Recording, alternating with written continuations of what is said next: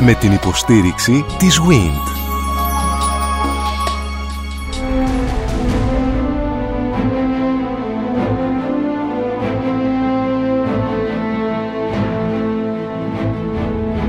Γνωρίζοντας την Ακρόπολη, μια συναρπαστική σειρά ραδιοφωνικών ντοκιμαντέρ στον Sky 100,3.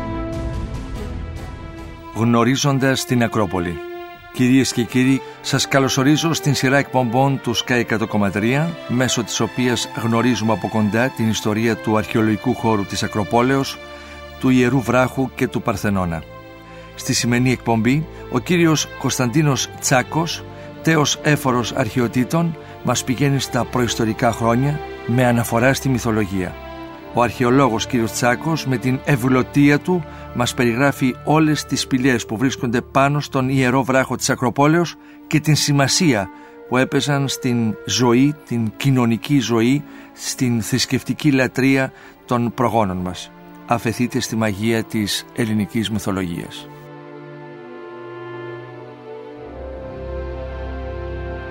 Λοιπόν, τι σκέφτεται ένας επισκέπτης όταν του πει κανείς τη λέξη Ακρόπολη?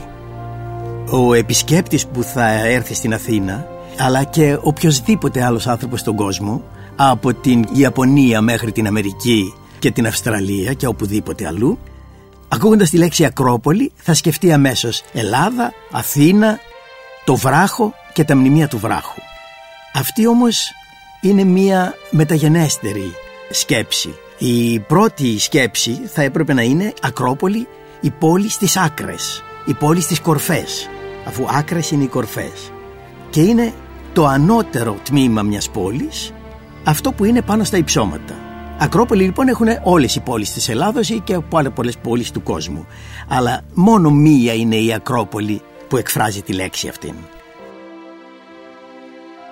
Η Ακρόπολη της Αθήνας ήταν πόλη, και ως πόλη αναφέρεται ακόμα και στα κλασικά χρόνια, όταν το Άστι, η κάτω πόλη, έχει αναπτυχθεί γύρω από την Ακρόπολη.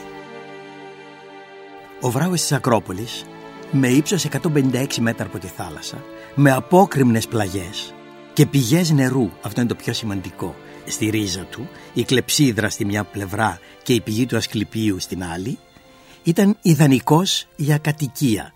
Γι' αυτό ξεκίνησε πολύ νωρίς η ζωή στο βράχο, ήδη από τα νεολιθικά χρόνια. Κύρια θέση κατοικίας ήταν η νότια πλευρά, όπου είναι και όλα τα μεγάλα, τα θέατρα, οι χώροι των εκδηλώσεων, οι χώροι των παραστάσεων. Η βόρεια πλευρά αντίθετα είναι πάντα μια απομονωμένη και δύσβατη και δυσπρόσιτη πλευρά.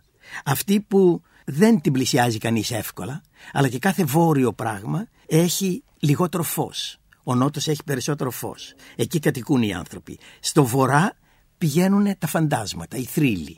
Πηγαίνουν όλα αυτά που έχει κανείς. Οι μυστηριακές λατρείες λοιπόν. Γι' αυτό και οι μυστηριακές λατρείες στην Ακρόπολη μείνανε πάντα στη βόρεια πλευρά. Τι μνημεία λοιπόν υπάρχουν στη βόρεια πλευρά?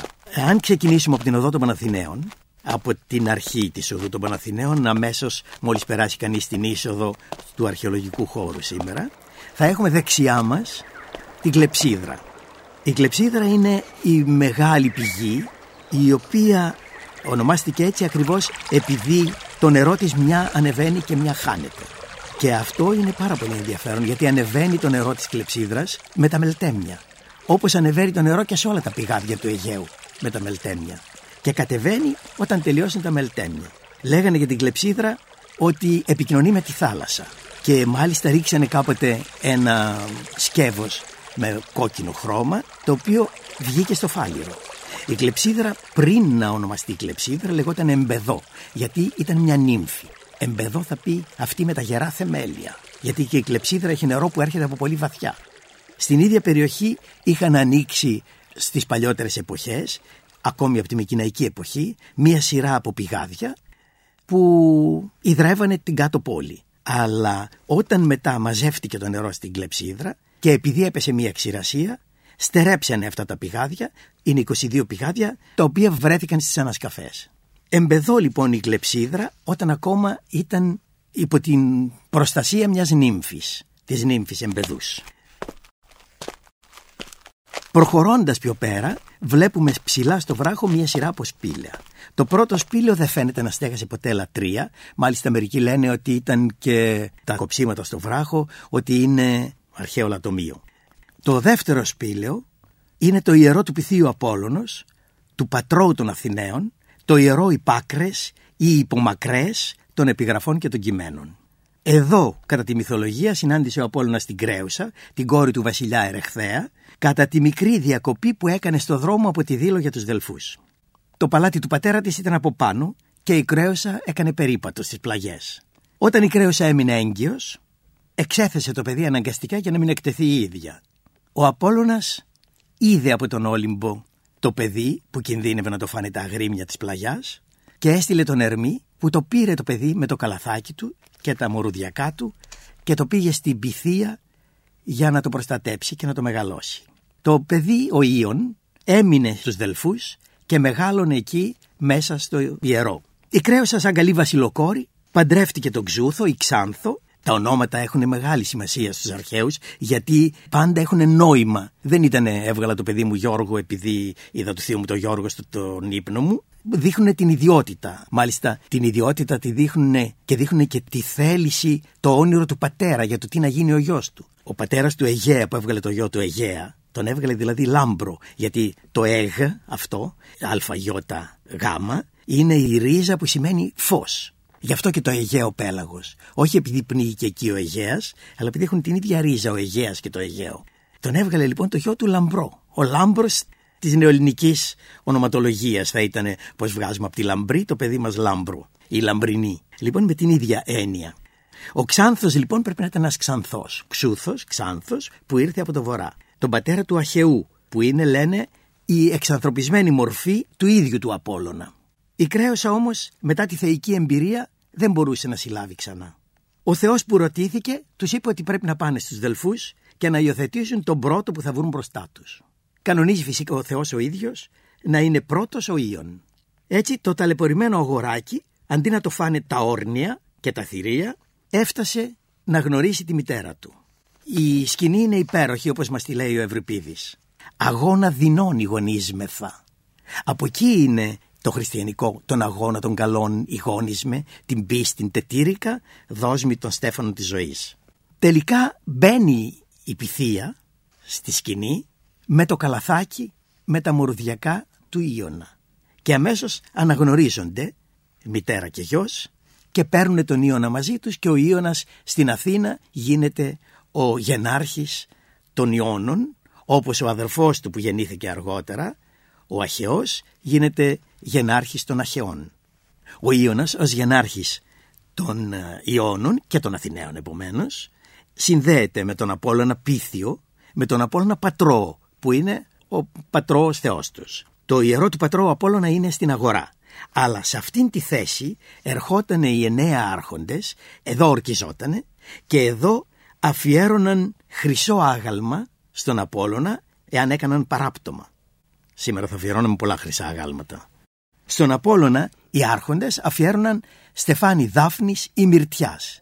Η μυρτιάς, γιατί μέσα σε κλαδιά μυρτιάς οι τυραννοκτόνοι, ο Αρμόδιος και ο Αριστογείτων κρύψαν τα σπαθιά τους όταν πήγανε για να σκοτώσουν τον ύπαρχο. Και γι' αυτό οι Αθηναίοι, οι έφηβοι, όταν ορκιζότανε σε κλαδιά μυρτιάς. Θα κρύψω το σπαθί μου για να βοηθήσω την πατρίδα μου, όπως ο Αρμόδιος και ο Αριστογείτονας.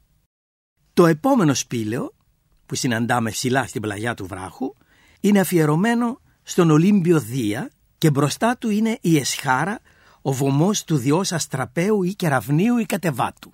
Επειδή ακριβώς εκεί κάποτε πρέπει να έπεσε ένας κεραυνός. Οι χώροι όπου έπεφτε ένας κεραυνός θεωρούνταν ιεροί και άβατοι, απάτητοι.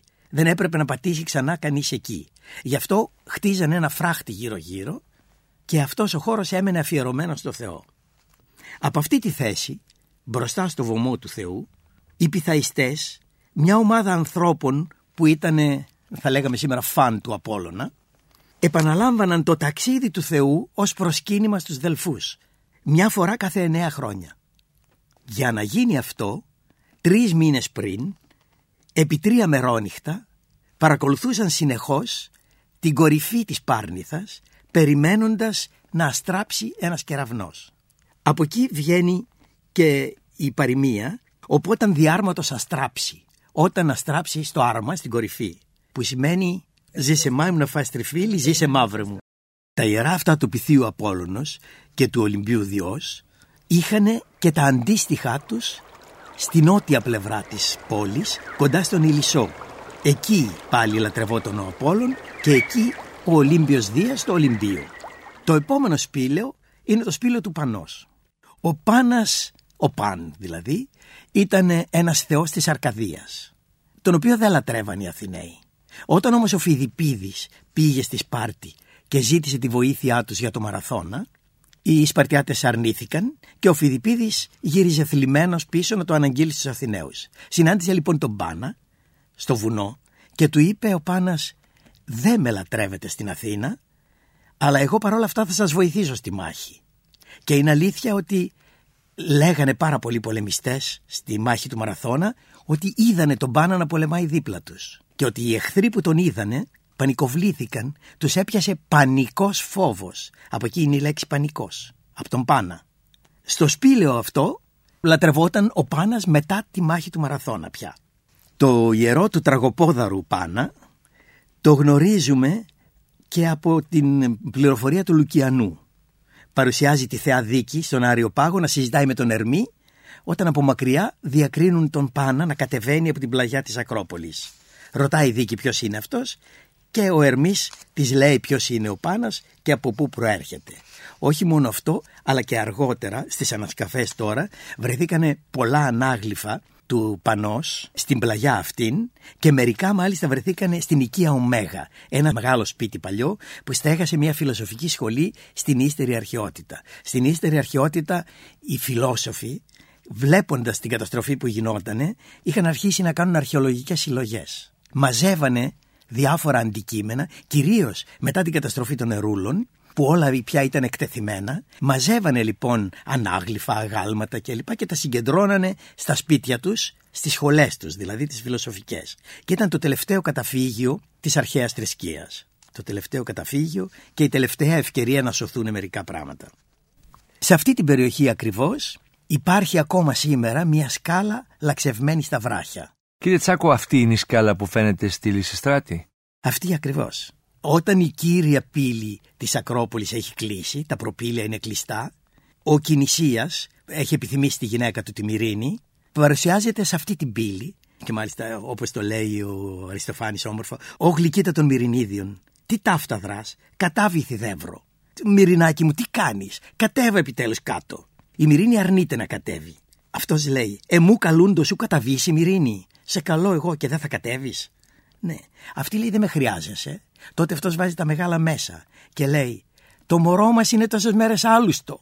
Παρ' όλα αυτά η Μυρίνη δεν συγκινείται. Τη συγκινεί όμως όταν της μιλάει ερωτικά. Και λέει: «Να κάνουμε έρωτα». Λέει: «Πού να κάνουμε, πάνω στα βράχια?» Λέει: «Εδώ», λέει αυτός.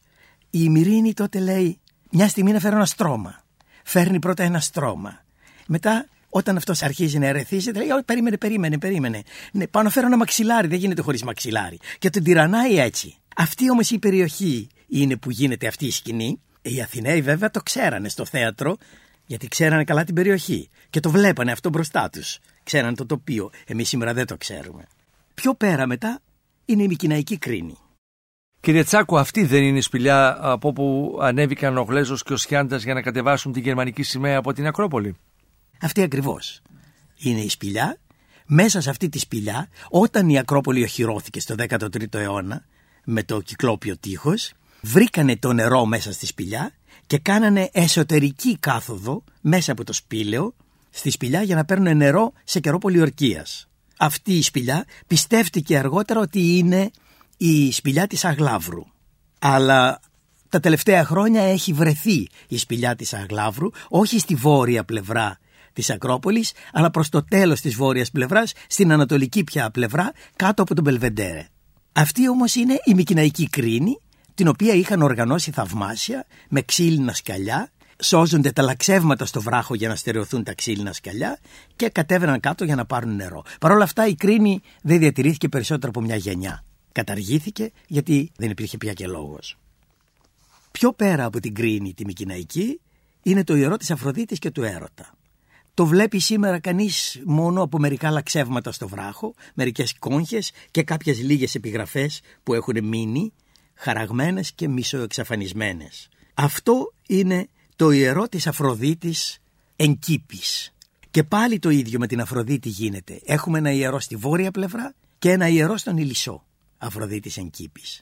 Από την απόκριφη σκάλα της Μικηναϊκής Κρίνης κατέβαιναν οι Αρηφόροι, δύο νεαρά κορίτσια αριστοκρατικών οικογενειών που κατοικούσαν για ένα χρόνο στο Αρηφόριο πάνω στην Ακρόπολη, βοηθώντας την ύφανση του πέπλου της Αθηνάς. Κατέβαιναν λοιπόν μεταφέροντας στο κεφάλι τους πανέρια, μια κίστη με άρρητα μυστηριακά αντικείμενα, που δεν γνωρίζουμε τι ακριβώς ήταν. Μερικοί λένε κλαδιά με τη δροσιά της νύχτας ή κουλουράκια σε σχήμα φαλών ή δρακόντων. Αυτό συνέβαινε κατά τη νύχτα των Αρηφορίων. Τα μετέφεραν στο ιερό της Αφροδίτης εν Κήπης, που βρισκόταν στη βόρεια πλευρά της Ακρόπολης, όχι μακριά από την Κρίνη, όπου τα παρέδιδαν, παραλαμβάνοντας άλλα μυστικά πανέρια που έπρεπε να μεταφέρουν πίσω στην Ακρόπολη. Όλες αυτές οι τελετουργίες βέβαια σχετίζονται με την εφορία της γης, την καρποφορία, γι' αυτό και τα κλαδιά της μαγικής δροσιάς που γονιμοποιεί τη γη, όπως πολύ καλά ήξεραν οι αγρότες της εποχής. Ο Παυζανίας το λέει.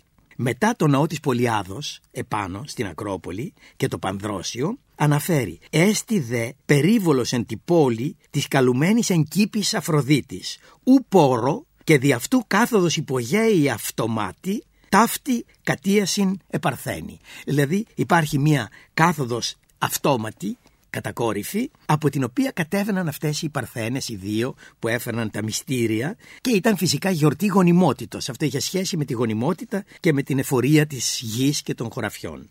Η θέση του ιερού της Αφροδίτης δίπλα στην παλιά Μικηναϊκή σκάλα προς την Ακρόπολη, γιατί εκεί είχε μία Μικηναϊκή είσοδο επίσης προς την Ακρόπολη, η οποία καταργήθηκε όταν ο Θεμιστοκλής έκανε το δικό του τείχος. Πρέπει να πούμε ότι η Ακρόπολη ήταν ένας φυσικά οχυρωμένος βράχος. Στα Μικηναϊκά χρόνια παίρνει ένα τείχος, κυκλόπιο τείχος.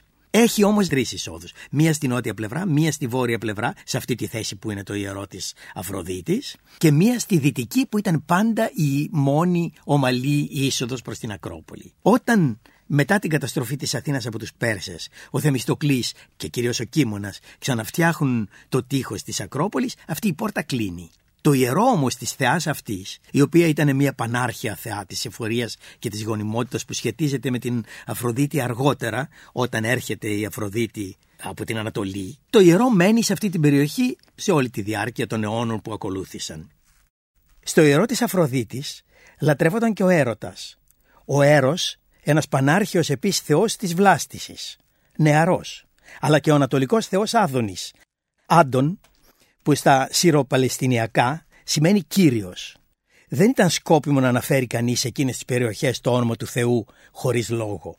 Ου λείψει όνομα Κυρίου του Θεού σε Ματέο, διαβάζουμε ακόμη σήμερα στις γραφές. Αλλά ακούμε και στην Εκκλησία «Κύριε, Κύριε, επίβλεψε εξ ουρανού και είδε», που ψέλνουν οι ιερείς, καλώντας σήμερα έναν άλλο Κύριο. Θεός της βλάστησης και ο Άδωνης μας έχει αφήσει βαθιά κατάλοιπα, τους κήπους του Αδόνιδος.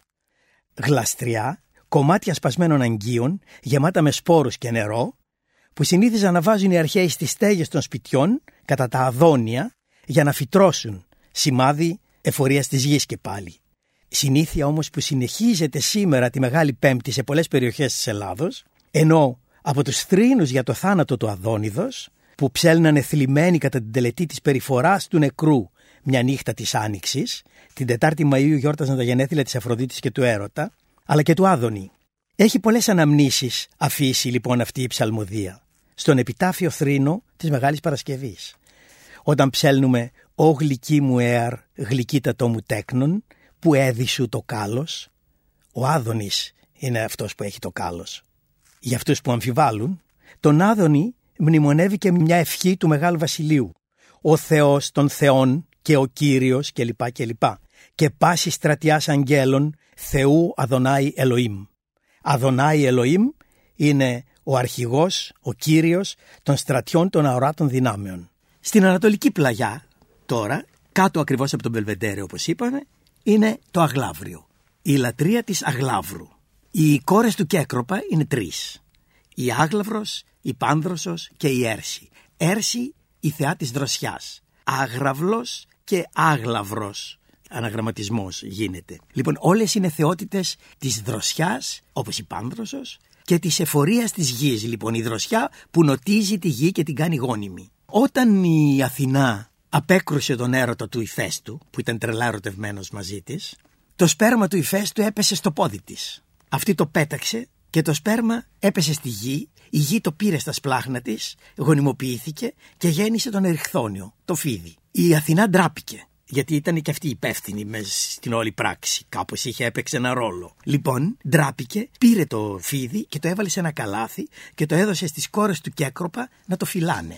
Της είπε ότι δεν πρέπει να το δείτε με κανένα τρόπο και ούτε να το δει κανείς. Αυτές φυσικά ανοίξανε το καλάθι και είδανε το φίδι. Τρελαθήκαν από το φόβο τους και οι δύο το είδανε, ενώ η Πάνδροσος δεν το είδε, αυτοκτονήσανε, πέσανε από το βράχο κάτω. Και έτσι λατρεύονται και οι δύο σε ιερά κάτω από το βράχο. Η Άγλαυρος στην ανατολική μεριά, η Έρση, όπως λέει η Καρούζου, πιθανόν στο ιερό της Νύμφης στην νότια πλευρά. Η Πάνδροσος έμεινε πάνω και λατρεύτηκε στο ιερό της που είναι δυτικά από το Ερέχθιο. Έμεινε εκεί πάνω.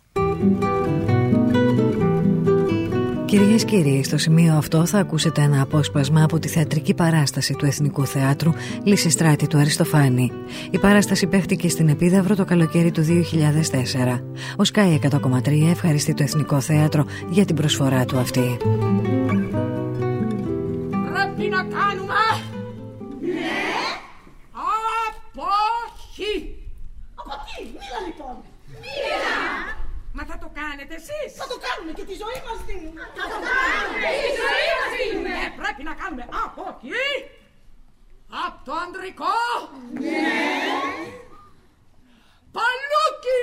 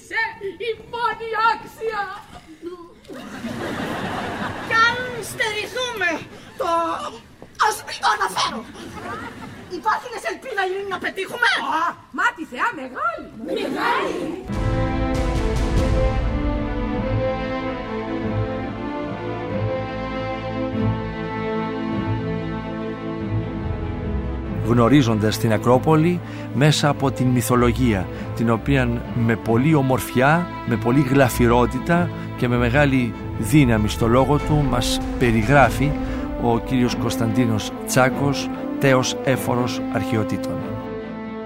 Το Αγλαύριο λοιπόν όπου είμαστε τώρα είναι η σπηλιά στην ανατολική πλαγιά. Δεν το ξέρανε ως τώρα και όπως είπαμε νομίζανε ότι είναι το ιερό στη Μικηναϊκή Κρίνη. Στις διαμορφώσεις του χώρου που γίνανε τα τελευταία χρόνια, αυτές ήταν ακόμα στην εποχή του τραυλού, σε αυτή την περιοχή, τότε παρουσιάστηκε μια επιγραφή που αναφέρει το ιερό της Αγλαύρου και που ήταν στη θέση της. Είχε μείνει στη θέση της στην Ανατολική Σπηλιά. Η Σπηλιά δεν έχει ανασκαφεί ακόμα και δεν ξέρουμε τι θα έχει ακόμα μέσα.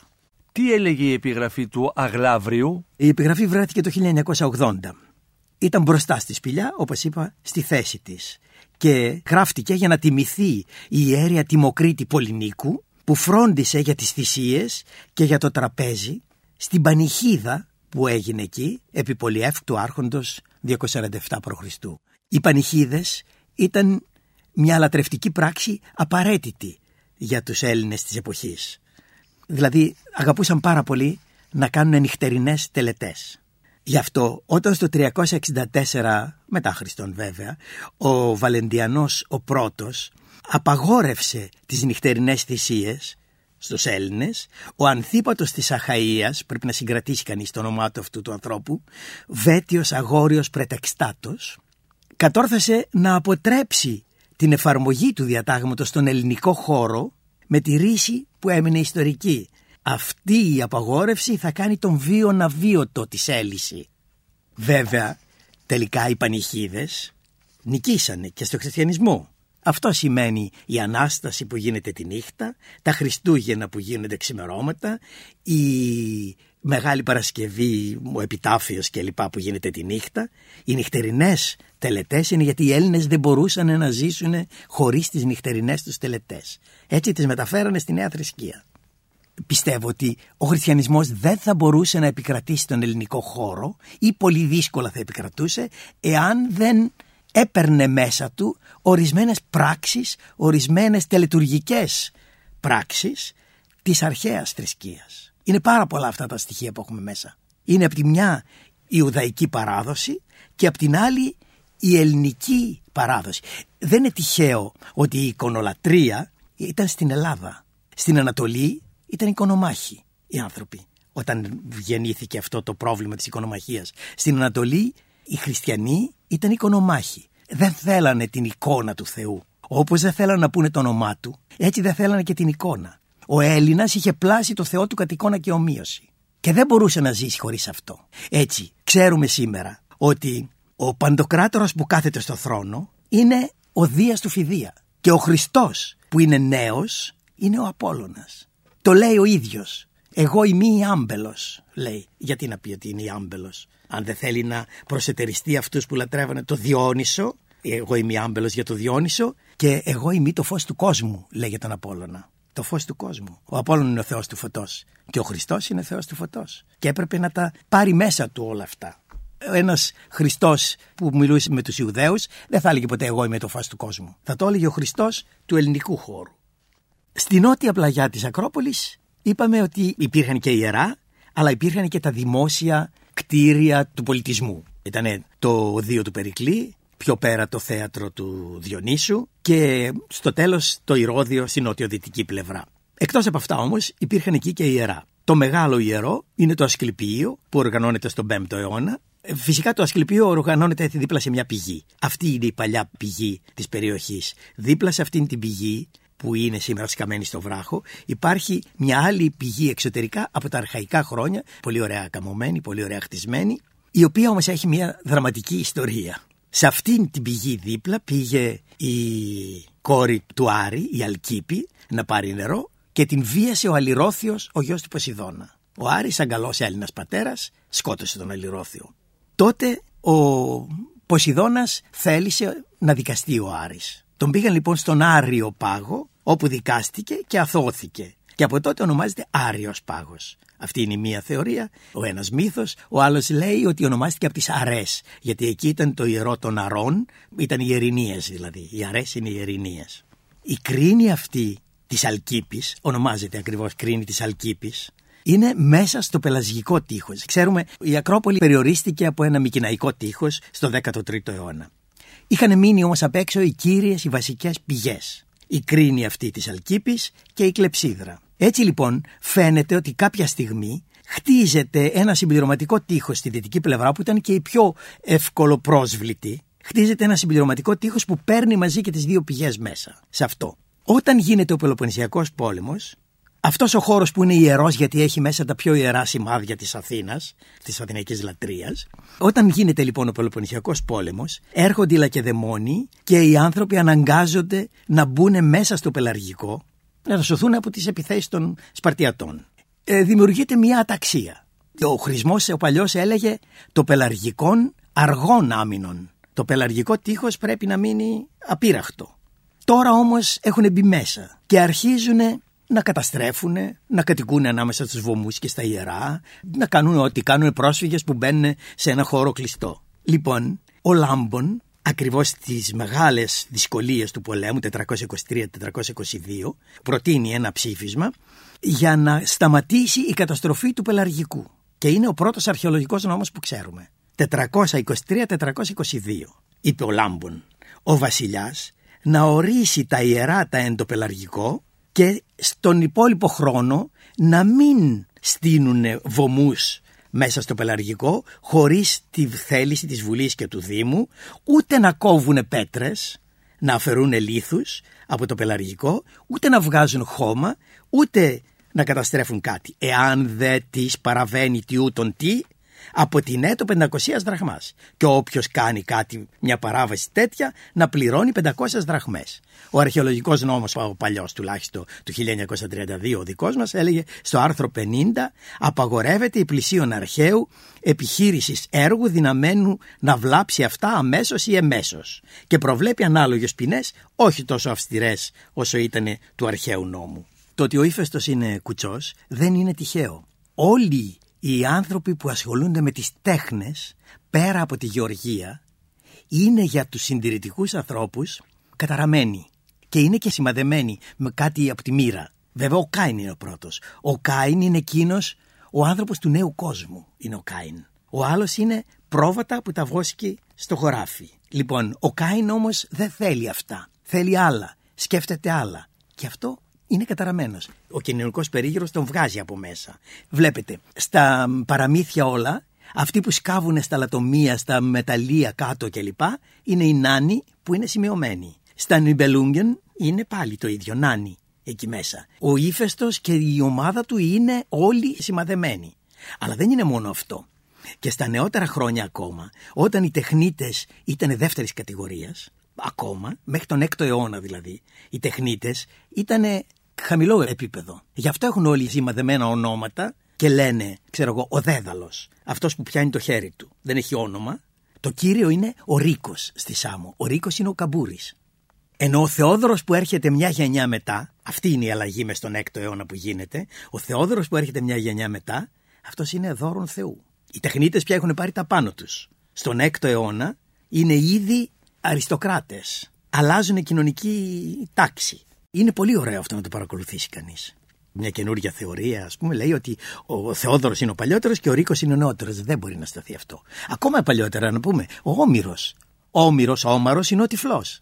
Ναι. Ο Ευπάλαμος, ο άλλος τεχνίτης, που έχει καλά χέρια, που πιάνουν καλά τα χέρια του. Ο Ευπαλίνος, που δουλεύει το μυαλό του.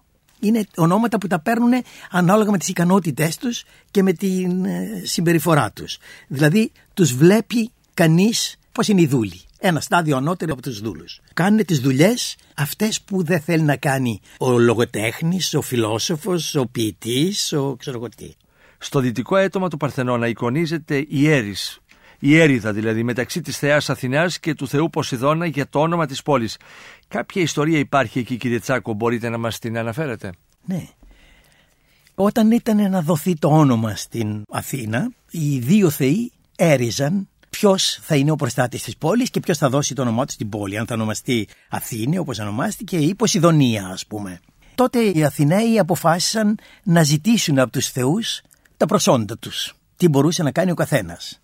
Η Αθηνά πρόσφερε στην Αθήνα μια ελιά. Ο Ποσειδώνας χτύπησε με την τρίαινα κοντά στο Ερέχθιο το βράχο και από εκεί βγήκε μια πηγή αλμυρού νερού. Αυτό δεν βοηθούσε τους Αθηναίους σε τίποτα. Έτσι προτίμησαν την Αθηνά με την ελιά και η Αθήνα βέβαια είχε την ευλογία της Αθηνάς και το πολύ λάδι και τις ελιές που το ξέρουμε όπως το ξέρουμε και από τους παναθηναϊκούς αμφορείς και από το εμπόριο του λαδιού. Το βρίσκει κανείς το αθηναϊκό λάδι παντού σε όλες τις περιοχές. Κοντά στο Αγλαύριο βρισκόταν το Ανάκιο, το ιερό των Διοσκούρων, που λατρευόταν ως άνακες άνακτες. Οι δύο μεγάλοι θεοί της ναυσιπλοείας είχαν γεννηθεί μαζί με την ξακουστή αδελφή τους, την ωραία Ελένη, βγαίνοντας από το ίδιο αυγό, αφού ο Δίας, ο πατέρας τους, είχε γονιμοποιήσει τη Λίδα παίρνοντας τη μορφή ενός κύκνου. Ο περίπατος, ο δρόμος που περιτρέχει την Ακρόπολη με μήκος 1000 περίπου μέτρα, στο σημείο όπου ο βράχος αρχίζει να υψώνεται απότομα προς το πλάτωμα της κορυφής, συνδέει όλα τα μνημεία και τα ιερά που βρίσκονται στις πλαγιές του λόφου. Μετά το Αγλαύριο, στην ανατολική πλευρά, στρέφεται προς τα δυτικά και προχωρεί κατά μήκος της νότιας πλευράς, της νότιας Κλητίος, όπως έχει επικρατήσει να λέγεται σε αρχαιολογική γλώσσα. Η πλευρά αυτή είναι η πιο φωτεινή, η πιο ευχάριστη του λόφου. Συγκεντρώνει δημόσια οικοδομήματα που συνδέονται πιο πολύ με την ψυχαγωγία, με την αρχαία σημασία της λέξης ψυχαγωγία, αγωγή της ψυχής, αφού ψυχαγωγία για τους αρχαίους δεν ήταν ποτέ μόνο διασκέδαση όπως είναι για τους νεοέλληνες. Το οδείο του Περικλή, το πρώτο κτίριο που συναντάμε στην περιοχή, προοριζόταν για μουσικές και λοιπές εκδηλώσεις που σχετίζονταν με τα Παναθήναια. Το Διονυσιακό θέατρο που ακολουθεί είναι ο χώρος όπου γεννήθηκε και ορίμασε η ιδέα του θεάτρου. Εδώ γεννήθηκε η τραγωδία, αλλά και η κωμωδία, κάτω από την προστασία του Διονύσου, αφού τότε οι δραματικοί αγώνες συνδέονταν στενά με τη λατρεία του Θεού, του οποίου το ιερό από τον 6ο κιόλας αιώνα βρίσκεται σε αυτή τη θέση. Πιο δυτικά χτίστηκε μετά το 160 μετά Χριστόν το πολυτελές οδείο του Ηρώδη Αττικού, ένα οδείο στεγασμένο, το οποίο ο γνωστός φιλόσοφος και ευεργέτης της Αθήνας αφιέρωσε στη μνήμη της συζύγου του Ρίγυλας μετά το θάνατό της. Το οικοδόμημα προοριζόταν για μουσικές εκδηλώσεις, όπως ακριβώς και σήμερα. Χαμηλότερα από το Ηρώδιο έχει αποκαλυφθεί ένα ιερό που είχε μια μακρά ζωή από τον 7ο μέχρι τον 3ο αιώνα π.Χ. Από το πλήθος των λουτροφόρων, των αγγείων με τα οποία μετέφεραν το νερό από την πηγή της Καλλιρόης, ειδικά για το λουτρό των μελονύμφων, φαίνεται ότι σχετίζεται με τα έθιμα του γάμου. Με βάση τις επιγραφές που βρέθηκαν, αναφέρεται ως ιερό της Νύμφης. Πρόκειται ίσως για το ιερό της Έρσης, της άτυχης κόρης του Ερεχθέα, όπως σημειώνει η Σέμνη Καρούζου. Στο ψηλότερο επίπεδο, πάνω από το περίπατο, βρίσκεται το Ασκληπείο, ιερό του Ασκληπιού και της Υγείας. Τη λατρεία του Θεού έφερε από την Επίδαυρο το 420 π.Χ. φυσικά ο Τηλέμαχος. Ενδιαφέρον έχουν οι τρόποι και οι μέθοδοι θεραπείας των ασθενών, αλλά και το γεγονός ότι μετά την επικράτηση του χριστιανισμού, στον ίδιο χώρο, στα ερείπια του Ασκληπιού, οικοδομήθηκε ο ναός των Αγίων Αναργύρων, των χριστιανών γιατρών που βοηθούσαν και μετά την αγιοποίησή τους στη θεραπεία των ασθενών. Δυτικά του Ασκληπιού είναι η πηγή της Αλκύπης. Ακόμη δυτικότερα τέλος υπάρχει μια σειρά από ιερά για τα οποία δεν γνωρίζουμε παρά μονάχα τα ονόματα. Το ιερό της Θέμιδος, της Πάνδημης Αφροδίτης, της γης Κουροτρόφου, της Δήμητρας Χλώης, αλλά και του Αιγαία, του βασιλιά που βλέποντας από μακριά στο φάληρο τα μαύρα πανιά του πλοίου του Θησέα που γύρισε από την Κρήτη, που σήμαιναν βέβαια το θάνατο του γιού του, γκρεμίστηκε απελπισμένος από τον ψηλό πύργο του Μικηναϊκού κάστρου και σκοτώθηκε στα βράχια της Ακρόπολης και όχι βέβαια στο Σούνιο, όπως ήθελε μια μεταγενέστερη παράδοση. Πάνω στο πλάτωμα του λόφου, κυρίαρχη θεότητα είναι η Αθηνά, που λατρεύεται με πολλές μορφές και υποστάσεις. Ως Αθηνά Πολιάς, προστάτησα της πόλης, η θεά λατρεύεται στο Ερέχθιο, που έχει χτιστεί στο πιο ιερό κομμάτι του λόφου, εκεί ακριβώς που υψώνονταν κάποτε το Μικηναϊκό παλάτι. Ως Αθηνά Παλάς, Παλάς είναι το θηλυκό αντίστοιχο του Παλικάρι, η γενναία, η δυνατή, η λεβέντισσα θεά. Και ως Παρθένος, με την πολεμική ιδιότητα και με την πανοπλία της, στεκόταν στο σικό του Παρθενώνα, στο χρυσελεφάντινο άγαλμα. Ως Πρόμαχος, προστάτησα στη μάχη, για τη βοήθεια που έδωσε στη μάχη του Μαραθώνα ειδικά, με το πελώριο άγαλμά της στο κέντρο του Ιερού Βράχου, καμωμένο από τα λάφυρα της νίκης κατά βαρβάρων. Ως Εργάνη, προστάτησα των τεχνητών και των τεχνών, τιμάται από τους γλύπτες, τους ζωγράφους, τους αγγιοπλάστες, τους υφαντουργούς. Άλλωστε σε αυτήν οφείλεται η ανακάλυψη της υφαντικής τέχνης, ο ανταγωνισμός της με την αράχνη, που κατέληξε στη μεταμόρφωση της νέας κοπέλας στο γνωστό έντομο, μας δίνει το νόημα της υφαντικής. Ως Αθηνά Υγεία, που προστατεύει την υγεία των ανθρώπων και βοηθάει στη θεραπεία των ασθενών. Λατρεύεται κοντά στα προπύλαια, δίπλα στο ναό της Αθηνάς Νίκης, εδώ μια άλλη ιδιότητα της θεάς. γιατί εκεί έκανε το θαύμα της, σώζοντας τον καλύτερο τεχνίτη κατά τη διάρκεια της ανέγερσης του ναού της Νίκης από τη φοβερή πτώση του από τον ψηλό βράχο. Το πιο συγκινητικό στην ιστορία είναι ότι αυτή ακριβώς η διήγηση, όπως την ξέρουμε από τον Πλούταρχο, επαναλαμβάνεται στην παράδοση του θαύματος της Παναγίας με το νεαρό καλογερόπεδο που έπεσε από τον πανύψηλο βράχο κατά το χτίσιμο της Σιμωνόπετρας στο Άγιο Όρος. Συγκινητικό γιατί δείχνει τη δύναμη και τη συνέχεια της παράδοσης. Η ιστορία της έρηδας με τον Ποσειδώνα για την κυδαιμονία της πόλης, της έρηδας που εικονίζεται στο δυτικό αίτημα του Παρθενώνα και η προσφορά της ελιάς που σωζόταν ακόμη ως το τέλος της αρχαιότητος δυτικά από το Ερέχθιο, αλλά και οι μυστικές πράξεις κατά τα αριφόρια με τα νοτισμένα κλαδιά και τις μιμήσεις φαλών δείχνουν ότι η θεά κράτησε πάντα, εκτός από τις άλλες ιδιότητες και τις αρχικές ιδιότητές της, ως θεάς της βλάστησης και της καρποφορίας, που της κληρονόμησε από τη μεγάλη μητέρα θεά, την πανάρχια θεά που λατρεύτηκε ήδη στα μικηναϊκά παλάτια της Ακρόπολης, στην ίδια πάντα θέση. Αυτής της πρωταρχικής θεάς όμως τις ιδιότητες και τις υποστάσεις πήραν και οι άλλες θεές του ελληνικού πανθέου. Η Ήρα, προστάτησα του γάμου και της οικογένειας, η Αφροδίτη, θεά του έρωτα και της γονιμότητας, η Δήμητρα και η κόρη της Περσεφώνη που σχετίζονται πάλι με την εφορία της γης και η τρυφερή Παρθένος, η Άρτεμις, που μπορεί όμως να γίνει σκληρή και εκδικητική, όπως τη βλέπουμε να τιμωρεί μαζί με τον αδερφό της τον Απόλλωνα, την Ιώβη για την αλαζονία της, σκοτώνοντας τα παιδιά της, και το γίγαντα Τιτιό επειδή είχε επιτεθεί με ερωτικές διαθέσεις στη μητέρα της τη Λιτό. Στη διαμάχη της Αθηνάς με τον Ποσειδώνα, κριτές είναι οι θεοί του Ολύμπου. Παρόν όμως στη διένεξη είναι και ο βασιλιάς της Αθήνας, ο Κέκροψ, που από τις Αθηναίους θεωρείται αυτόχθον, αφού είχε ξεφυτρώσει από τη γη. Γι' αυτό πίστευαν ότι είχε φιδίσει από πόδια. Ο Κέκροψ είχε παίξει αποφασιστικό ρόλο στην επιλογή της προστασίας της Αθηνάς και οι θεοί δέχτηκαν την απόφασή του. Το ωραίο με τους θεούς του Ολύμπου είναι ότι δεν είναι απόμακροι. Ζουν στον Όλυμπο, σαν μια μεγάλη οικογένεια, όλοι μαζί. Αλλά κατεβαίνουν στη γη και συγχροτίζονται με τους θνητούς με την πρώτη ευκαιρία. Στην Ακρόπολη βρέθηκαν όλοι μαζί για τη διένεξη της Αθηνάς και του Ποσειδώνα. Αλλά και στη Δήλο όλες οι θεές κατεβαίνουν για να παρακολουθήσουν τη διαδικασία της γέννησης του Απόλλωνα και συμμετέχουν βοηθώντας. Στον Όλυμπο γελάνε και αστειεύονται οι θεοί, σαν συνηθισμένοι άνθρωποι, και στείνουν φάρσες. Όπως ο Ήφαιστος, που θέλοντας να αποδείξει την απιστία της γυναίκας του της Αφροδίτης με τον Άρη, στείνει το αόρατο δίχτυ και τους εχμαλωτεί γυμνούς, καλώντας μετά τους θεούς να τους δουν, οι οποίοι σκάζουν στα γέλια. Και όπως μας λέει ο Όμηρος, ξέσπασαν σε ομηρικά γέλια, όπως ξέρουμε από τον Όμηρο. Αλλά κυρίως οι θεοί ερωτεύονται, ενώνονται με όμορφες θνητές και γεννούν θεούς και ήρωες. Το ίδιο και οι θεές. Ερωτεύονται ωραίους βοσκούς και ζουν συχνά δράματα.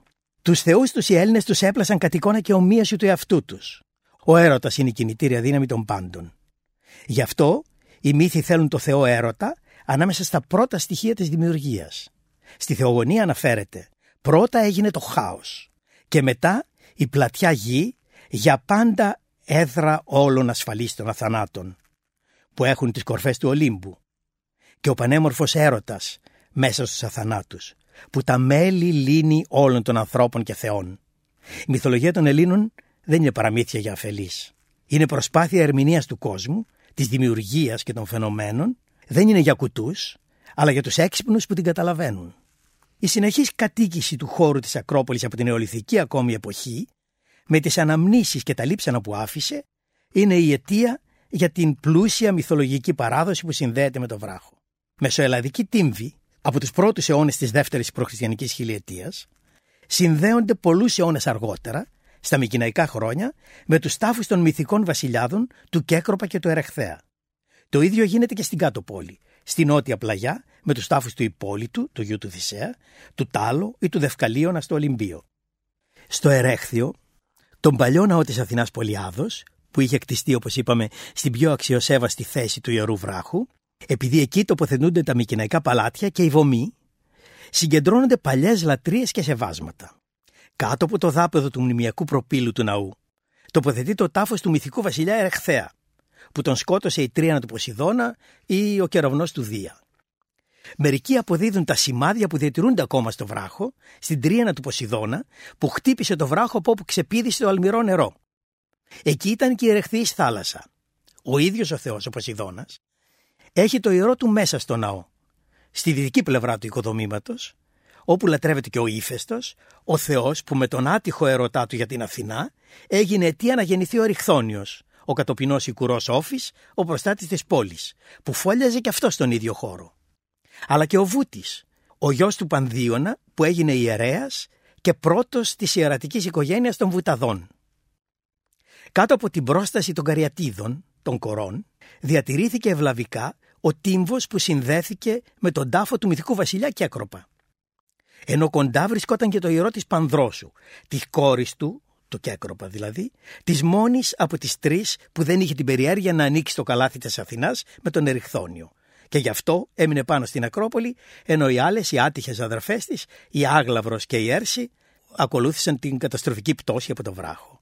Οι τρεις κόρες του Κέκροψ, με τα γεμάτα δροσιά ονόματα, Πάνδροσος, Έρση, είναι η δροσοσταλίδα, και Άγλαυρος, Άγραυλος, από τον αγρό, είναι ίσως οι νεράιδες της δροσιάς, οι δροσοσταλίδες που γονιμοποιούν τη γη. Στο ψηλότερο σημείο του βράχου βρίσκεται το ιερό του Διός Πολιέως, που προστάτευε την πόλη μαζί με την κόρη του, την Αθηνά.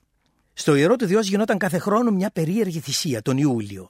Θυσία βοδιού με στοιχεία πανάρχαιας λατρείας που σχετίζονταν πάλι με την καρποφορία της γης. Πιο ανατολικά βρισκόταν το ιερό του Πανδίωνα, άλλου μυθικού βασιλιά, γιου του Ερεχθέα και πατέρα του Ερεχθέα Β.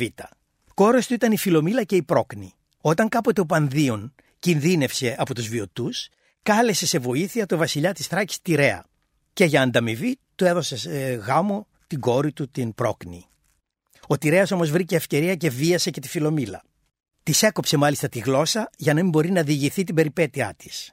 Η Φιλομήλα κάθισε τότε και κέντησε στον αργαλιό τις περιπέτειές της. Έτσι η αδερφή της έμαθε την ιστορία και οι δυο μαζί αδερφές αποφασίζουν να τιμωρήσουν τον Τηρέα.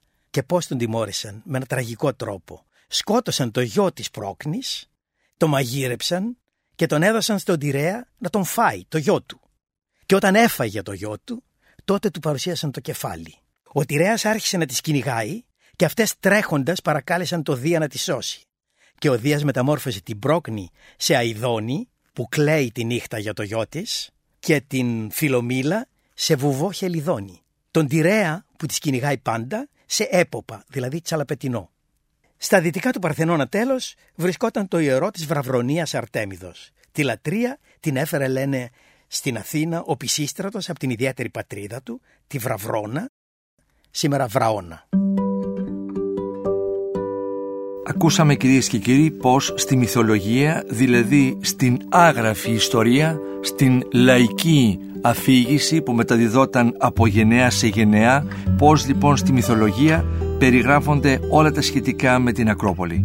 Είναι μια μοναδική ευκαιρία τώρα, ακούγοντας και τον κύριο Τσάκο, να περιηγηθείτε στον χώρο γύρω από την Ακρόπολη με μια βόλτα μέσα από την Πλάκα ή ακόμη στο Θησίο ή στην Διονυσίου Αρεοπαγίτου, όπου σίγουρα θα νιώσετε και θα δείτε διαφορετικά αυτά που αντικρίζουμε τόσα χρόνια, ίσως γιατί πιθανώς να τα έχουμε βαρεθεί πια, αλλά ίσως και να μην γνωρίζουμε την ακριβή τους ιστορία και την αξία συνεπώς, αλλά μέσα από τη γνώση που αποκτούμε ακούγοντας αυτούς τους πολύ σημαντικούς ανθρώπους στην σειρά των εκπομπών του Sky 100,3 και έχοντας τη γνώση μέσα από την σειρά ντοκιμαντέρ του Sky να κατανοήσουμε προφανώς καλύτερα αυτά που τόσα χρόνια βλέπουμε. Και η γνώση φυσικά συνεχίζεται στον Sky 100,3 πάντα.